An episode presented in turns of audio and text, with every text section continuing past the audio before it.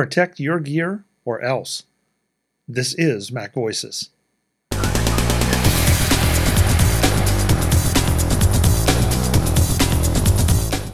Welcome to Mac Voices. This is the talk of the Apple community, and I'm Chuck Joiner. This is a Mac Voices briefing on protecting your gear I've spent a considerable amount of money on my gear, especially my Apple gear, and I'm sure you have too. So that means we have similar interests. I don't know about you, but I tend to do one of three things with my Apple gear. I either keep it until it completely dies, I trade it off or sell it, or I hand it off to someone. In any one of those scenarios, except the one where it just completely dies, it's in my best interest to try to protect it and keep it in as nice a condition as possible. If I'm handing it down, I really don't want to hand down a piece of junk to someone that is all beat up. If I'm selling it or trading it back to Apple, I want to get the maximum value for it. So that means that the better condition it's in, the more likely I'm going to get top dollar for it. I feel this way about all my gear, and so my intent here is to go through the things that I use to protect my gear in the hopes that maybe you'll find something that will benefit you and that I can convince you that spending a few dollars now is a whole lot better than losing a lot of value later. Let's get started. Starting off at the top with my MacBook Pro 16 inch and my MacBook Air 13 inch. Because these are laptops, they do their fair share of traveling for business, as well as just the normal mobility we all have. Both have cases on them, mainly to protect them from cosmetic damage. I tend to select clear cases, which are all but invisible when in place, and show the color of the laptop. It's when I take them off, usually just before I trade them in or sell them, that the benefit of having one of these cases on becomes evident. Once off, the scratches that would normally have been on the laptop itself are very clear. All but the most obnoxious scratches are invisible when the case is on, especially a clear case. On a couple occasions in the past, a corner or two of the case have been cracked from the inevitable accident, but it was only the case, not the laptop itself.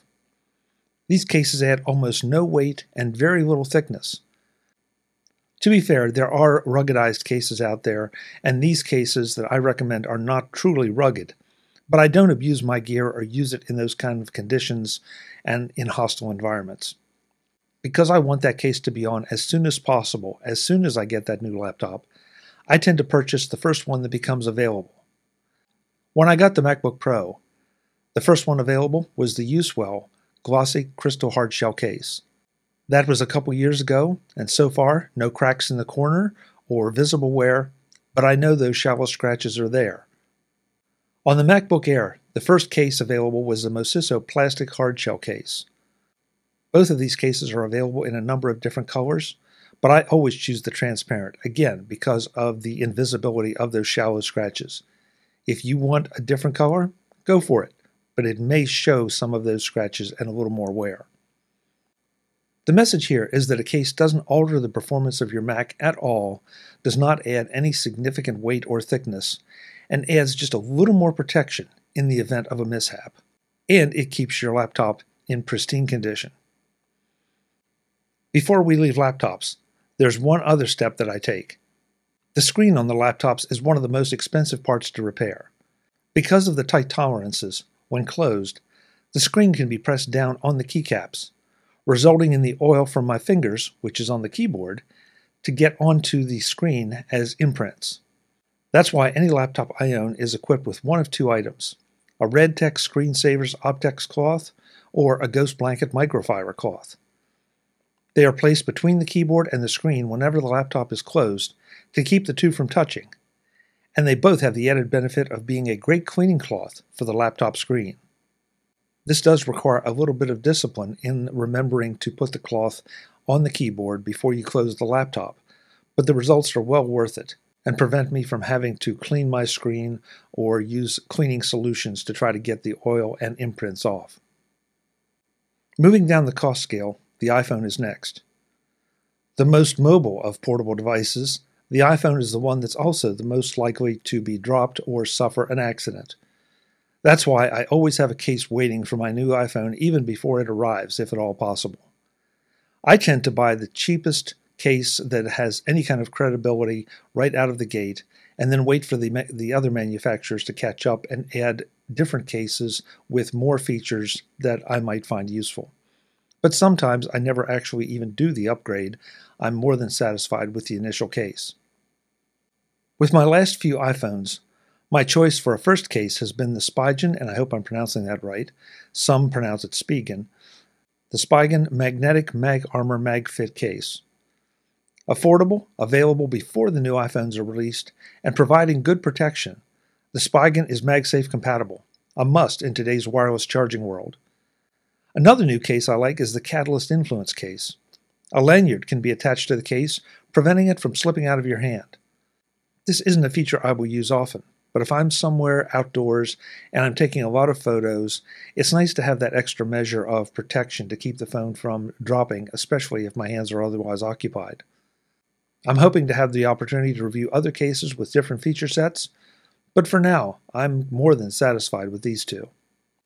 The next thing I do when I get a new iPhone is install a screen protector. I've been using the AmFilm tempered glass screen protectors for years with great success.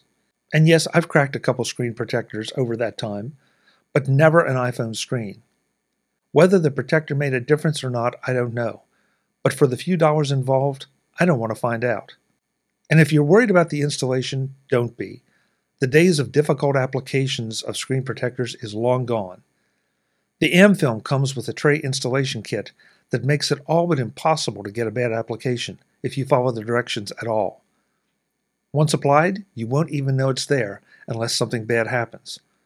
Just remember to peel it off if you go to trade it into Apple. I own several iPads, and at least with one of them, it's the one place that I will compromise just a little bit on protection for the devices. I've had iPad cases that were great with protection, but not so hot with productivity. For my iPad 12.9 inch, I tried a number of different cases, but finally settled on the Apple keyboard case. While it doesn't offer as much protection as I would like, and is on the pricey side, it is the best keyboard case I could find and makes the iPad even more of a productivity machine. On my iPad Pro 11 inch, I have a Zugu, which has a great mechanism for propping up the iPad at different angles and a bit more protection front and back than a keyboard case. There's even a slot for an Apple Pencil. Finally, on my iPad Mini 6, I have a Tuosake, and I hope I'm pronouncing that right, new iPad Mini 6 case. It props up the iPad nicely with an origami like fold of the front cover similar to Apple's cases and has a secure storage spot for an Apple Pencil. Oh, and I know what you're going to say, but yes, I do have an AmFilm screen protector on all of my iPads as well. They work just fine with an Apple Pencil, don't affect the brightness or visibility of the screen, and add that one little extra layer of protection that I want. Next is the Apple Watch, and again I install a screen protector on my Apple Watch. My arm and where I wear my watch seem to be an exact match for pretty much every door handle I encounter, so I applied an LK Apple Watch protector as soon as I got my Apple Watch 7. These are a little trickier to apply, and I shied away from the ones that wrap around the watch face rather than just protecting the main part. So far, so good. I've been a convert after having a ding on one of my earlier Apple Watches and not liking the look or what it did to the trade in value. There's one other Apple item that I have a case on, but it's not for protection, it's more for usability. The remote for my Apple TV is wrapped in a night glow blue case. It is easier to hold, and it makes it clear by feel which way the orientation should be for use. And yes, it does glow just a little bit in the dark, which is a nice touch. There are also Apple remote cases with a spot for an AirTag if you're one of those people who is constantly misplacing the remote, but I haven't found that to be a need. Speaking of AirTags, there's almost an infinite number of AirTag cases, from the very expensive to the downright cheap. Find the one that does what you need it to do, from a keyring to a dog collar. I use these that are very generic and very affordable and come in four packs with varying colors, and they work just fine. There's one more item that I swear by to protect my portable gear, and that's a quality backpack designed for tech. I've done Mac Voices briefings on both of my current favorites, and I'll put links in the show notes to those briefings. But my two picks are the OGIO Renegade and the STM Dux 30 liter backpacks.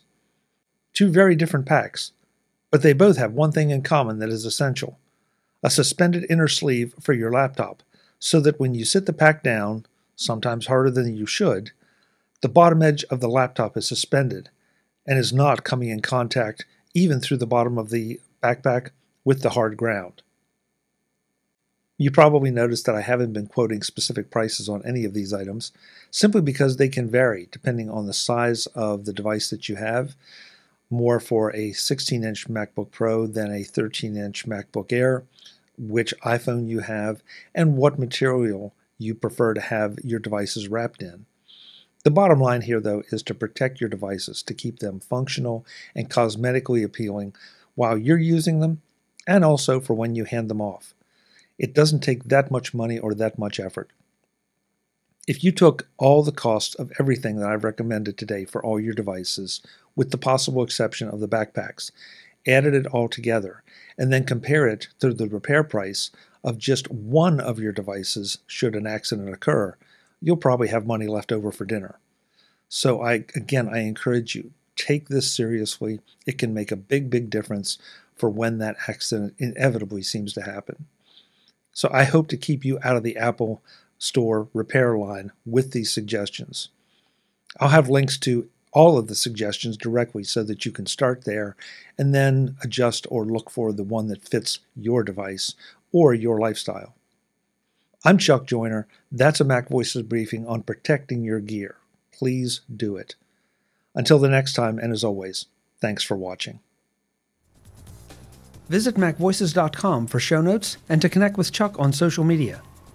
Get involved in our Facebook group or like our Facebook page, and get more out of your Apple tech with Mac Voices Magazine, free on Flipboard and on the web. And if you find value in it all, consider supporting us through either our Patreon campaign at patreon.com slash macvoices or by making a one-time donation via the PayPal link on our front page and in the show notes of each episode you will join these fine people who help bring you Mac Voices.